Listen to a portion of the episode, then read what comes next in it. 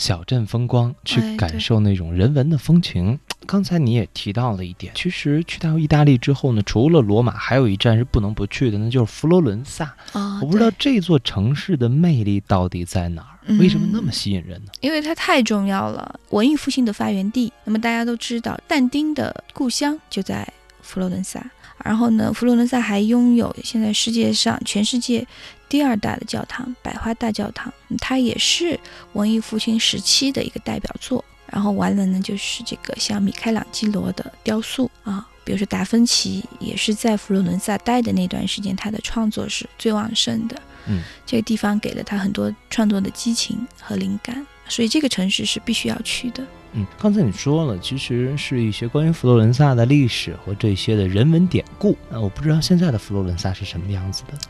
呃，它还是保留了它就是比较古老的这种建筑，就是没有什么拆啊，或者是新盖的那种大楼啊，很见不到。就是这个跟新区和它那个旧旧城区完全是分开的嘛，就在它这个古城里头是什么，就新的东西都看不到的。它保留的非常完好，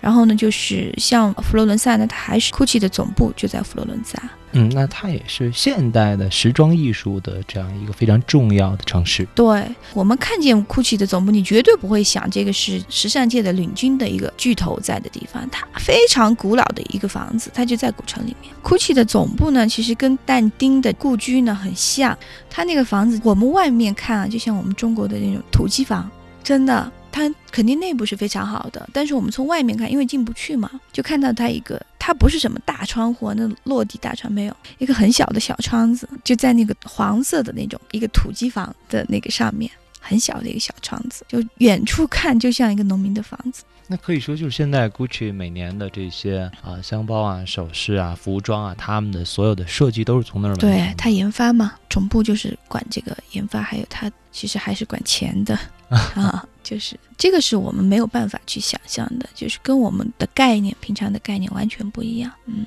然后我觉得可能 GUCCI 它很多的这种为什么位置会在这里啊，会设在这里，肯定它还是在设计方面还是很多东西要来源于文艺复兴时期的这种灵感啊，它才可以创作出来。